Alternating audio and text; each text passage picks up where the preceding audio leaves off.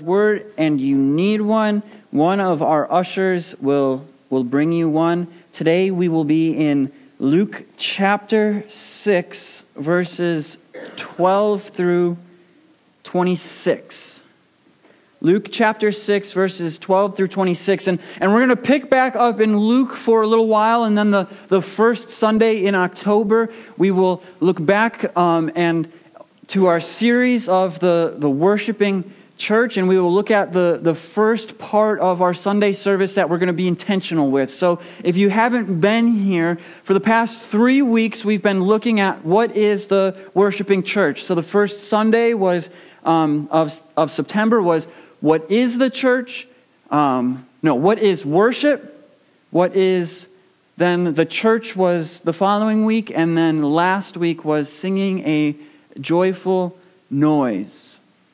We want to be intentional here at Community Church with our Sunday service. We, we want to pray throughout the week that we experience the living God here at the Sunday service so that way when we come, we gather to encourage one another, to stir one another up, to be sent out to live as disciples of Jesus Christ, reaching the nations with the gospel. But today we're going to be back in, in Luke. And in the passage we are, are looking at today, we're, we're actually seeing the, the setup first. The first part of the sermon will be the setup, and then the, the last part will be Jesus' first teaching. Um, they call this the teaching on the plain, or as Matthew calls it, the Sermon on the Mount. But we need to see a series of events before we get to Jesus' teaching to the disciples. We, we see Jesus starting out the whole entire night going up to a mountain and praying to his Father. And then immediately following, when he, he's finished praying for the night, he, he goes to his disciples and chooses the 12 apostles out of the disciples. And then after that, we, we see Jesus go down off of the mountain to a level place, and we see this scene of a bunch of people. I mean, a ton of people coming and flocking to Jesus, as Luke tells us to, to first hear him, but then Jesus is healing people, casting out demons. It's, it's like his authority and power are just oozing out of him at this point. But if I can just remind us, I, I'd asked us to keep this on the front of our minds when we are going through the Gospel of Luke, and that's Jesus is specifically and always teaching his disciples how to be disciples so that way when he leaves and ascends to the Father's right hand, they know what they're supposed to do. And so, every opportunity that Jesus gets, he is teaching his disciples. He's bringing them along. And so, we can't miss that because Jesus is teaching his disciples something crucial. He's teaching his disciples about what eternal happiness looks like and where it is truly found and who finds it. We will see what theologians call the, the great reversal. So, what I would like to do is read our passage, pray, and then dive into it. Starting in verse 12. In these days, he went out to the mountain to pray, and all night he continued in prayer to God. And when day came, he called his disciples and chose from them twelve, whom he named apostles Simon whom he named Peter, and Andrew his brother, and James and John and Philip and Bartholomew, and Matthew and Thomas, and James the son of Alphaeus, and Simon, who was called the Zealot, and Judas the son of James, and Judas Iscariot, who became a traitor. And he came down with them and stood on a level place with a great crowd of his disciples and a great multitude of people from all over Judea and Jerusalem and the seacoast of Tyre and Sidon, who came to hear him and to be healed of their diseases. And those who were troubled with unclean spirits were cured, And all the crowd sought to touch him, for power came out of him, and he healed them all. And he lifted up his eyes on his disciples and said, Blessed are you who are poor, for yours is the kingdom of God. Blessed are you who are hungry now, for you shall be satisfied.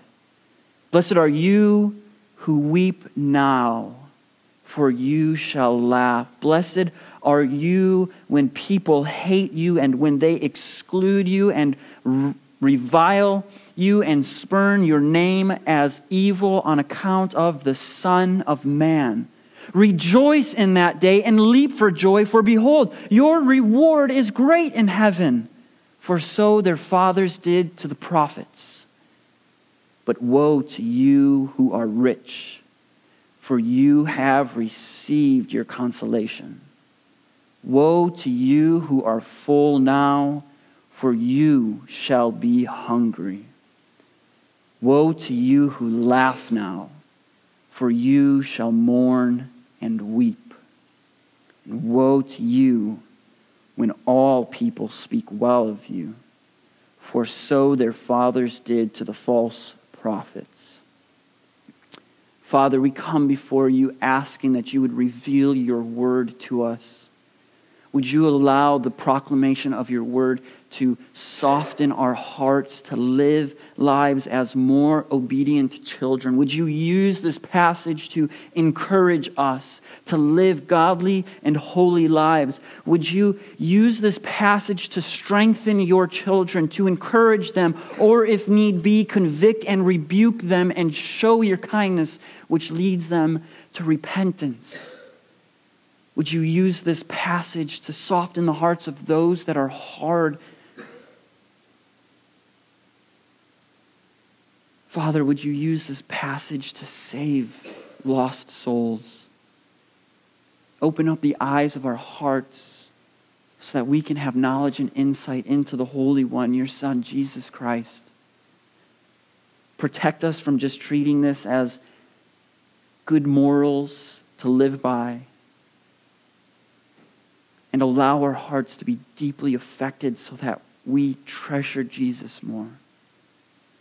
We pray this in your Son's name. Amen. When I was growing up, I remember thinking always that, that I just wanted to be a somebody. So I was that crazy kid that always had huge dreams. I just didn't shoot the moon, I shot Jupiter. That's what I wanted. So early on, I would tell my parents and I would tell my friends I was going to be a professional athlete. Most of you know that I, I played basketball quite a bit, but, but at first I wanted to be a professional baseball player. That was my true passion. And then it switched from being a professional baseball player to a professional basketball player. And so my, my friends always thought that I was crazy because I was this, this short white kid from the uh, pretty close to the UP, a thrown sto- stone away from the, the UP. But I always, I always was that dreamer. And looking back, I, I see that most of the reason was, was because I wanted to be somebody important. I wanted it to look like that I had it all all together, right? Because professional athletes, uh, they've got it all together, right?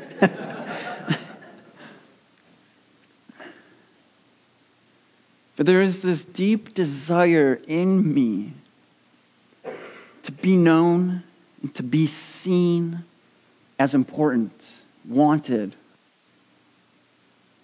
And then we started going to church. My, my, my dad started taking uh, me and my siblings to church, and I started hearing about this great and powerful God, and, and I wanted to be seen by Him. And so, because I always have this drive to, to, uh, to be somebody, or, or I, I did, I, I still wrestle with that a little bit. You could say that to a fault, I'm, I'm a perfectionist. And so, when I'm hearing about this great and big God, and how to be obedient to Him and please Him. I thought, well, if I just try really hard, then He will see me, right? If I love really well, if I don't judge others, if I um, don't make fun of my, my friends that much, which didn't really always work out, if, if I obeyed my, my parents, which I did way better on that one, then this God would see me and he would see me as he needs me. Right? In my mind, I was always the first or second person kicked or picked to play basketball or football or kickball or dodgeball. And so if I worked really hard, then maybe this God that was great and powerful would see me and say, I need him on my team.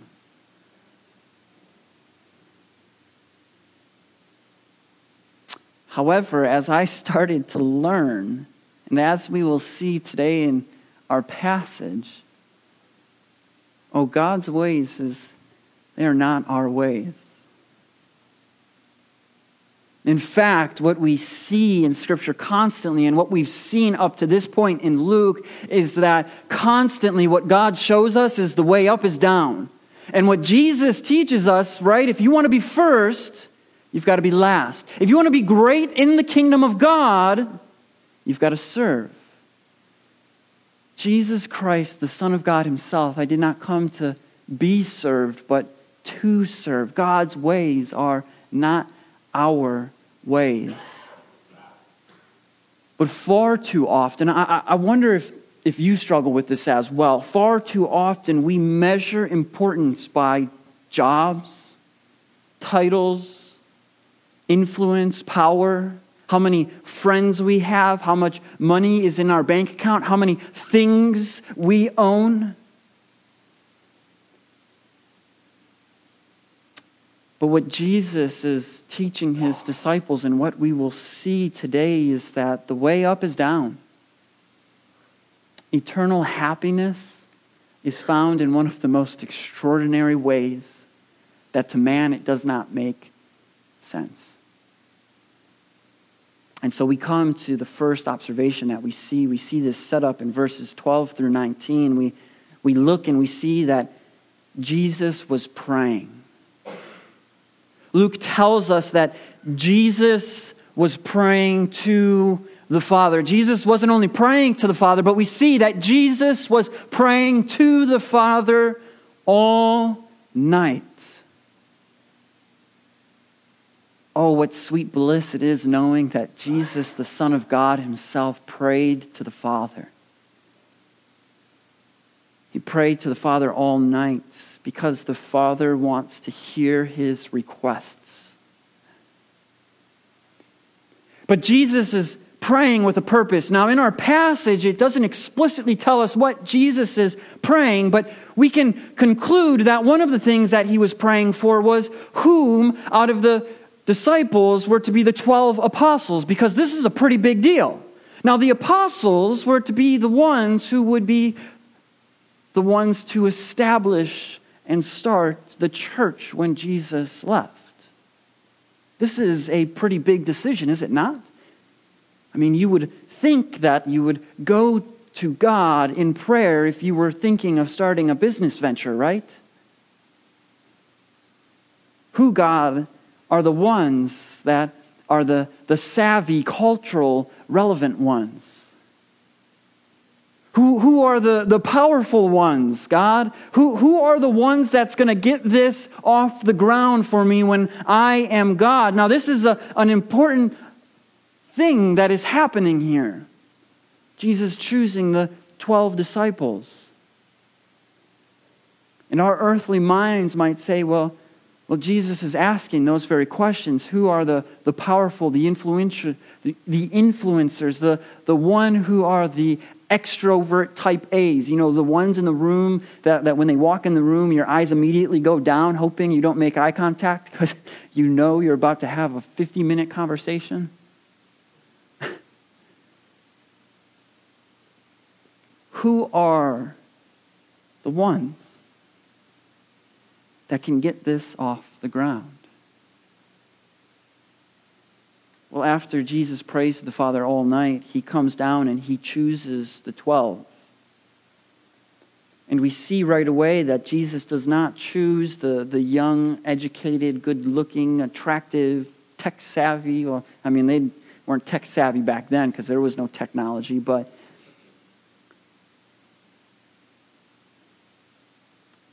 Jesus comes down and he chooses a few fishermen, tax collectors, some sinners.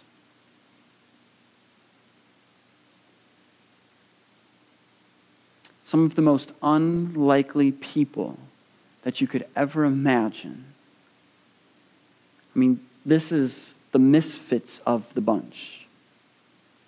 These are the, the outcasts, those that are on the fringe of society. It just doesn't make any earthly sense. But you would think that, okay, Jesus is doing something here. So, so our passage tells us that Jesus is walking down to a level place, and, and maybe you would think, well, if, if this is the, the ragtag bunch that Jesus is choosing, then obviously he's going to set them up with a great church planting organization or some powerful people. But instead, what we see and what we continue to see is what Jesus has come to do. He's come to serve. And so, as he walks down to a level place. All of the disciples there, and we are told that a, a ton of people come to hear him teach and to be healed and to have demons casted out. And, and so here are the disciples and now the 12 apostles watching their rabbi care for the very least likely of people. We see that our passage tells us, and this is so amazing, that all who came to him were healed. Which shows us that Jesus does not lack any type of authority at all. And that it doesn't matter what sickness or problem you have, but Jesus has the authority to heal it.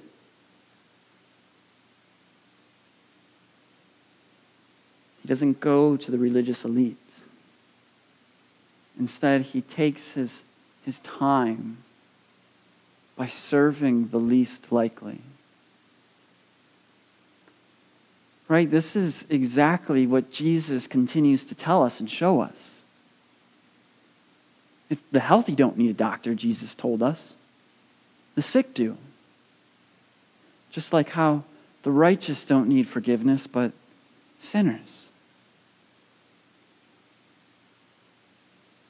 Jesus is setting the stage to show his ultimate glory to the world by choosing and using the very least likely of people to advance his kingdom.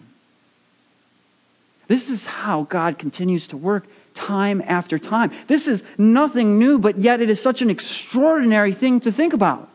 I mean, there, there's, a, there's a man that I've been reading um, throughout the, the last few weeks. I've been going through one of his books slowly. He's called John Bunyan, uh, Paul Bunyan's younger brother.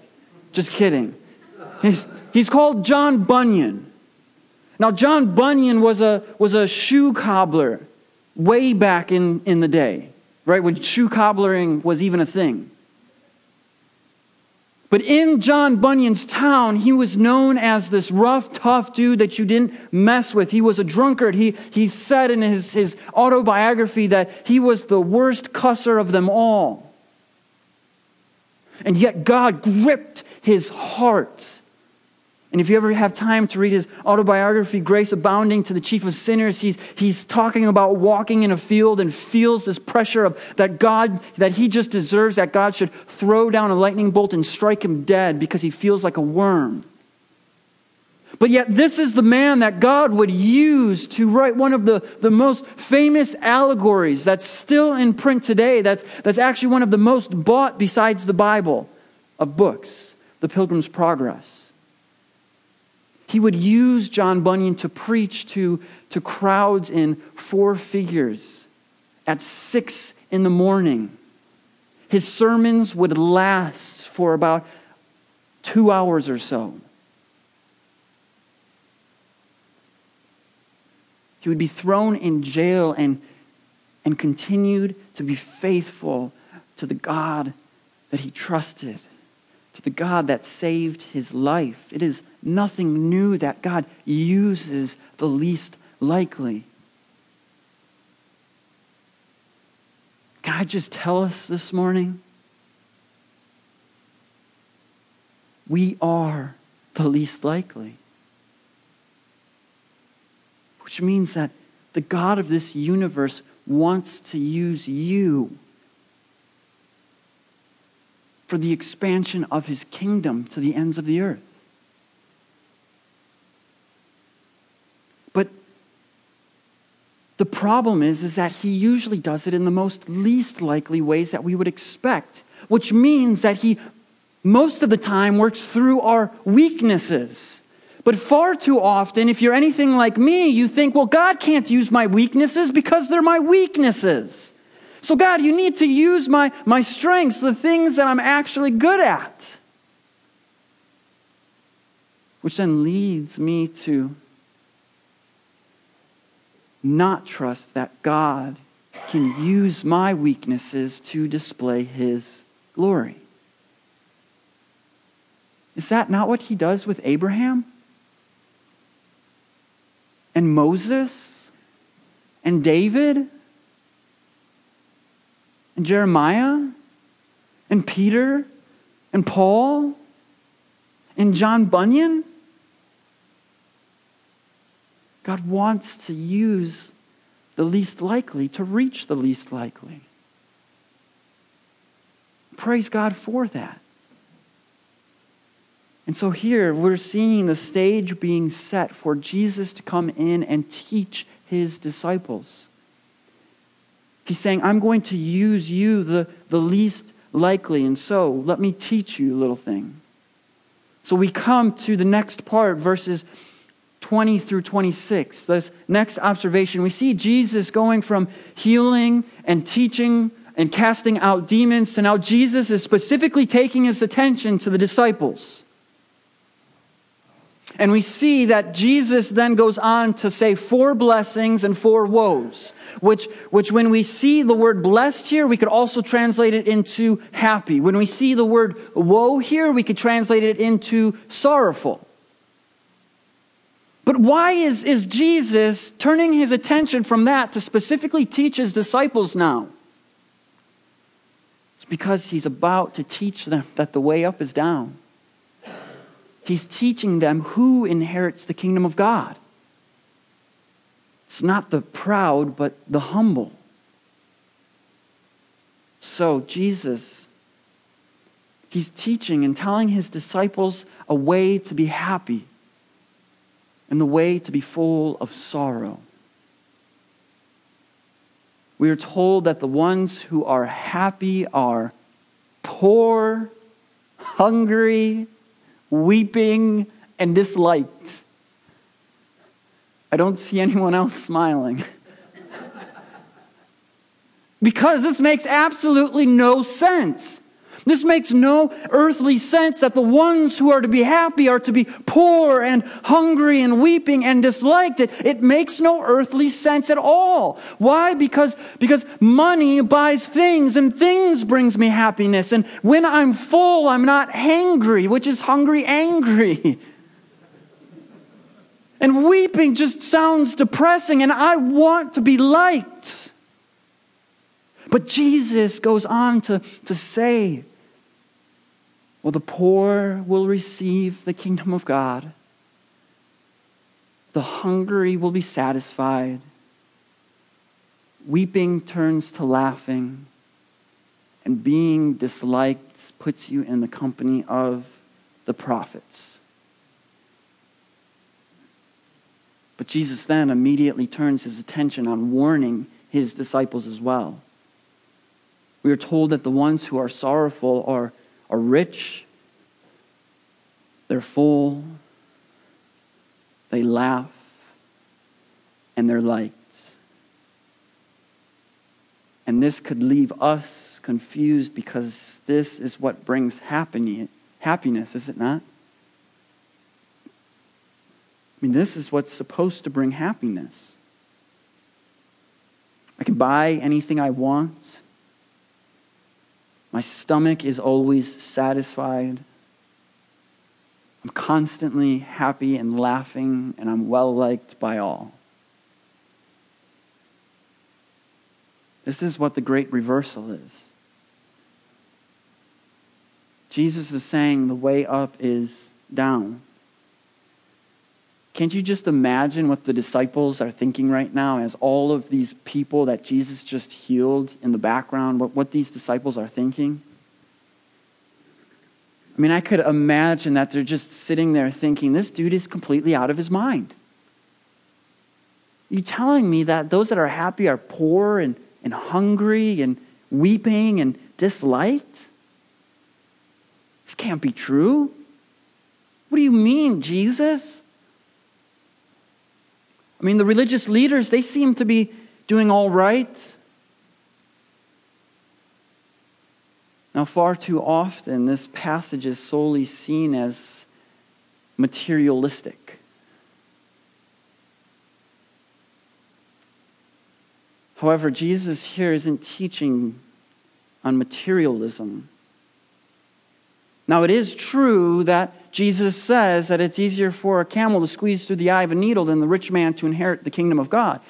So it is completely true to say, and, and, and I'm sure that we could all think of examples of, of a rich, well liked, full person who is completely and utterly rebellious towards the thing of God. Sometimes when you're given those things, it's God's judgment but what Jesus is doing here is he is showing the state of the heart. Jesus is saying this is a spiritual matter, not a material matter. Matthew tells us in, in Matthew 5 a little bit more as these are, are, are reflections of each other. Matthew says, Blessed are the poor in spirit Blessed are those who hunger and thirst after righteousness. All four of these blessings deal with the state of a person's spirit and eternal soul. Which means that the woes deal with a person's spirit and eternal soul. So, what Jesus is saying here are you poor in spirit? Are you hopeless and helpless? Are you trying to make it through another day? Do you know you have nothing to offer God, that, that you are spiritually bankrupt? Do you know that you're in need of a Savior? Does this lead you to hunger and thirst after righteousness?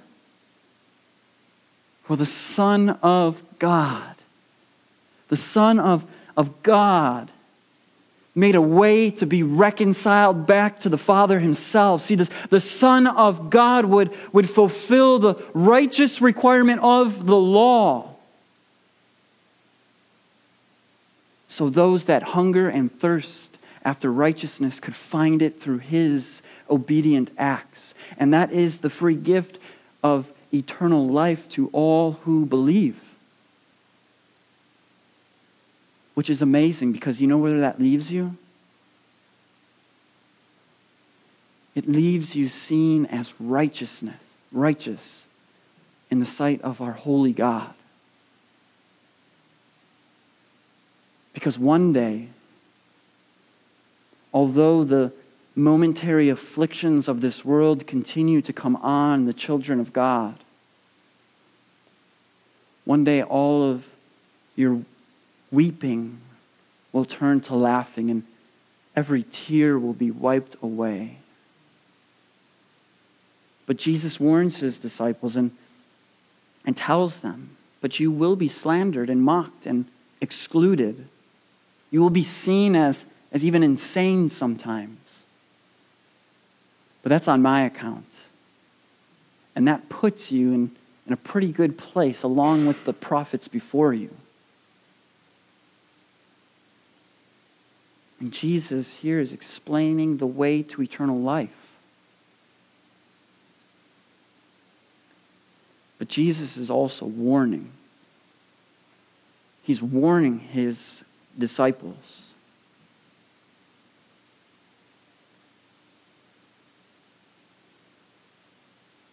Those that are rich spiritually are the ones who think they don't need a Savior.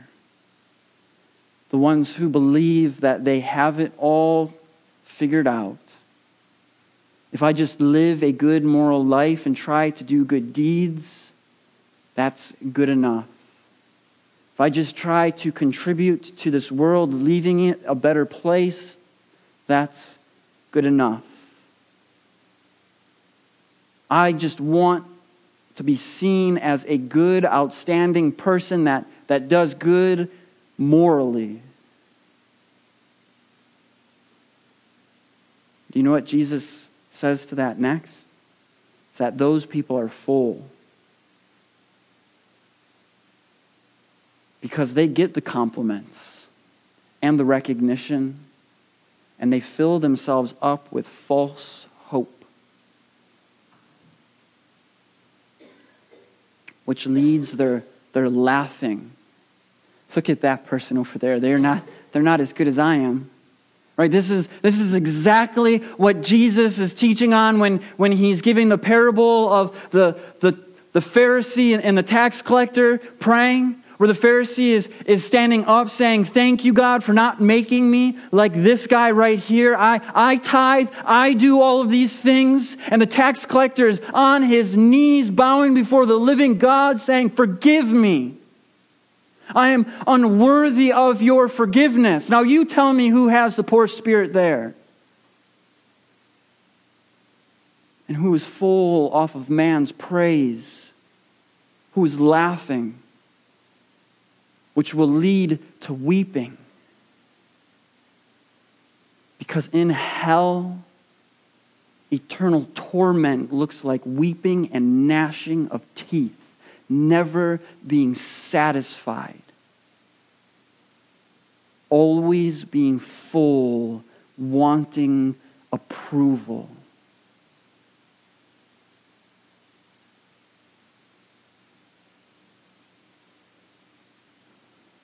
This leads you to be well liked by many because you give them what they want to hear instead of what they need to hear.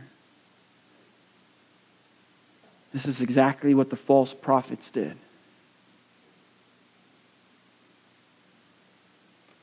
Hell is a real place. And there are real eternal consequences Hell is the absence of God, stripping away every single thing that you enjoy now, never being able to feel that pleasure again. And Jesus is teaching us that those that are rich in spirit, those that think they have it together, those that are religiously minded people, they do not enter into the kingdom of God because they think they can do it without Him. So, this is the question that we need to ask this morning Are you blessed? Or are you woed? Is your eternal state one of happiness? Or is it one of being sorrowful?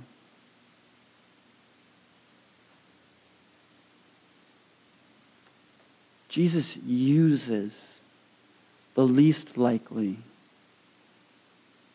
to reach and save the least likely.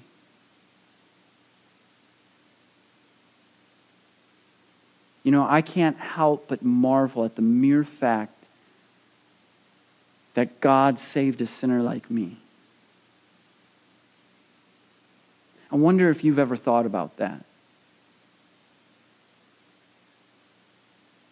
It's shocking to me that, that God would save somebody like me. This proud, arrogant heart that thought he could catch the attention of God was so focused on atten- uh, trying to catch the attention of God that he failed to realize that before the foundation of the world, I'd been predestined and adopted as a son.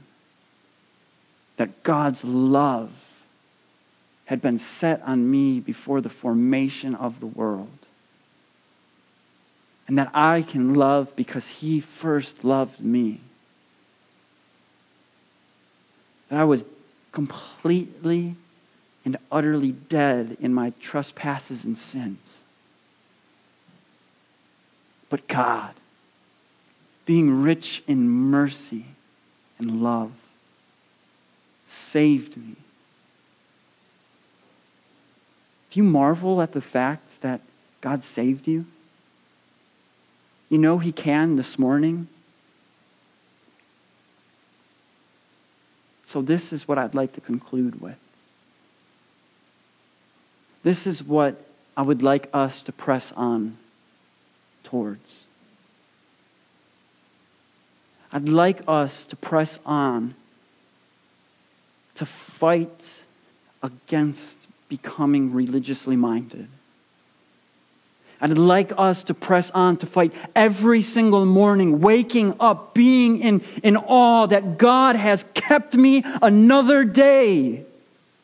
I'd like us to, to press on, seeing the beautiful gospel and, and seeing it as a treasure hidden in a field, willing to give up everything just to have this treasure. I'd like us to, to press on, pleading in prayer, asking that God would allow us to treasure His Son Jesus more today than the day before that. Let us press on, church. And let us fight against our sin to become religiously minded people, just looking at the gospel and our salvation as boring. Because it is anything but boring that you are alive in Christ this morning.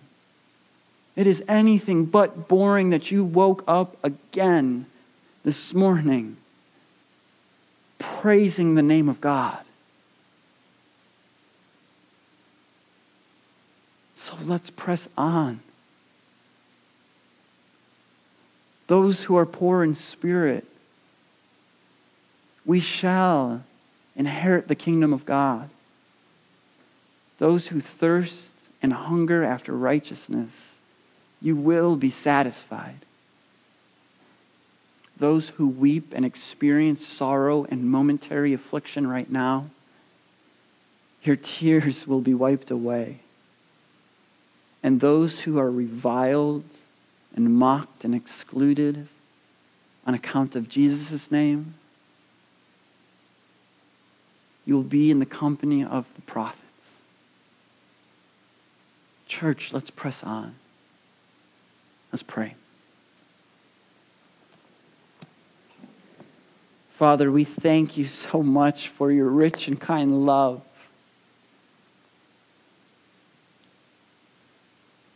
God, my heart is so overwhelmed right now. Just wanting us to taste and see your goodness. Wanting us to truly experience the, the, present that, the presence that you have promised us.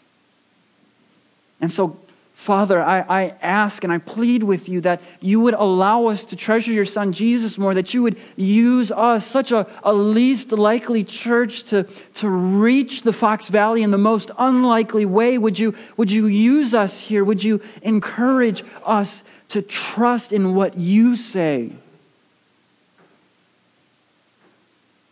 Pressing on letting all that is behind us be left in the past and pressing on.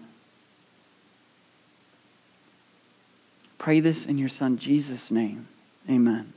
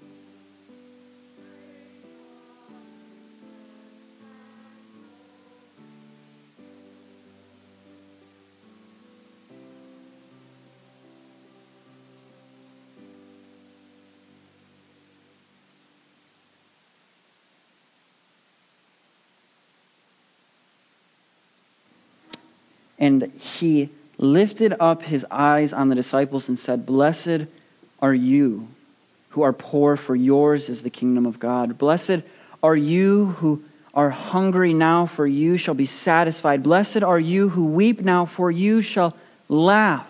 Blessed are you when people hate you and when they exclude you and when they revile and spurn your name as evil on account of the Son of Man. Rejoice in that day and leap for joy, for behold, your reward is great in heaven, for so their fathers did to the prophets.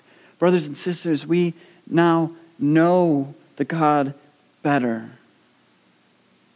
And we know who God is a little bit better because of His word. So let us go from here loving Him and our neighbors better, serving Him and our communities all the more. Have a great week.